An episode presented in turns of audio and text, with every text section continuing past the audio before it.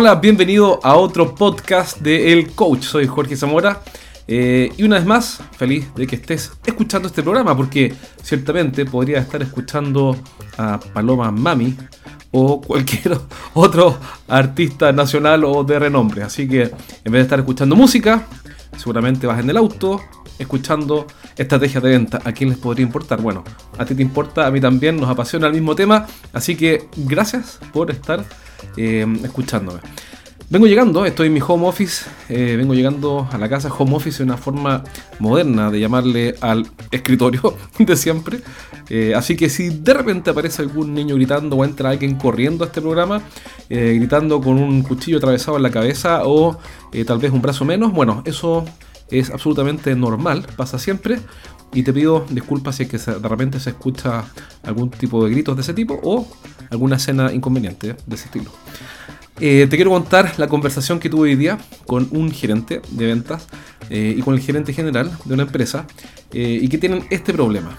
A ver si te resulta familiar.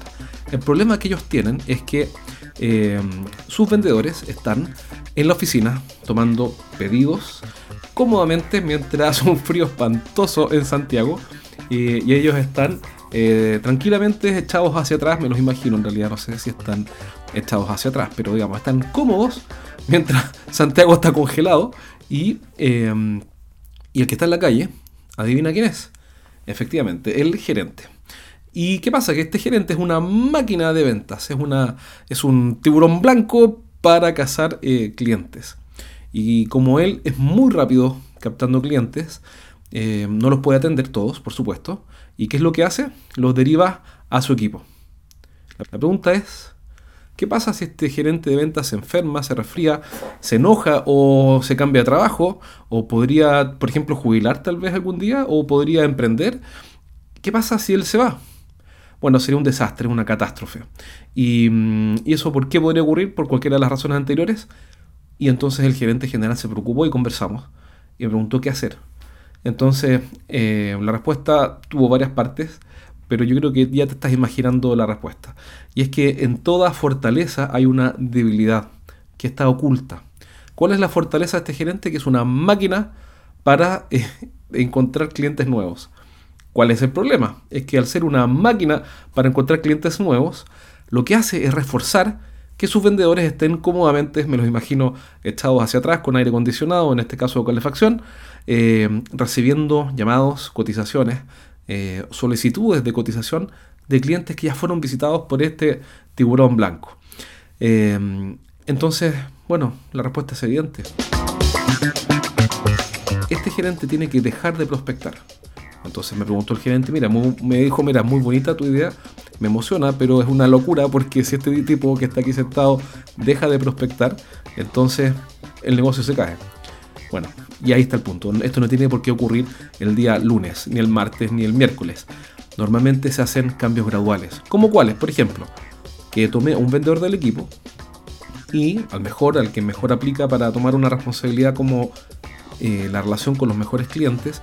Y este gerente gradualmente los va a ir incorporando eh, en esas reuniones para irlos validando. Es decir, no va a ir al, al donde el cliente le va a decir, oye, mira, te presento al vendedor X, eh, lo saqué de la oficina porque escuché un podcast. No, lo que va a hacer es decirle, mira, al cliente le pedí a Carlos, por ejemplo, siempre pongo a, a Carlos, tengo una especie de obsesión con Carlos, eh, le pedí a Carlos que me acompañara. Eh, ¿Para qué? Para que se, te, me ayude a darte un mejor servicio. Juntos te vamos a ir atendiendo. Y gradualmente, este Carlos ficticio, este vendedor, va a ir tomando más responsabilidad y se va a ir validando con la ayuda del gerente como un interlocutor válido. Que finalmente, ¿qué es lo que va a hacer? Con los mejores clientes, por ejemplo, va a tomar la administración de la relación, pero el gerente de venta y el gerente general no tienen por qué soltar la relación con el cliente, sino que lo que hacen es soltar las tareas de la administración de la venta. Y empiezan a trabajar en equipo y gradualmente, entonces, el que queda en primera línea es el vendedor. Pero este cambio hay que empezar a hacerlo. ¿Por qué? Porque, claro, los gerentes generales presionan con toda razón al gerente de ventas para que llegue al número. El gerente de ventas se saca el sombrero de, o la gorra de, de gerente de ventas, se pone el antifaz, la capa y sale a eh, buscar nuevos clientes para llegar a las metas y lo logra. y como lo logra, eso refuerza que ahora lo haga de nuevo y de nuevo y de nuevo, y finalmente su habilidad, su fortaleza única para captar clientes, termina siendo su camino a, al estancamiento, por no decir fracaso, camino al estancamiento porque eh, lo estanca. ¿Por qué lo estanca? Porque ya no puede este gerente de ventas eh, incorporar nuevas líneas de productos, nuevos desarrollos, desarrollar nuevos canales de, de venta o nuevos canales de distribución. ¿Por qué? Porque está atrapado vendiendo, está en la función de la venta. Entonces, claro, lo hace cada vez mejor, es fantástico, pero fíjate, él no puede crecer y no se puede desarrollar tampoco porque está atrapado por su éxito. Digamos que se construyó un éxito que lo tiene totalmente atrapado y que le impide crecer, desarrollarse y asumir nuevas responsabilidades, o tal vez incluso ascender. No lo va a poder hacer porque es tan bueno haciendo lo que hace que no se puede mover.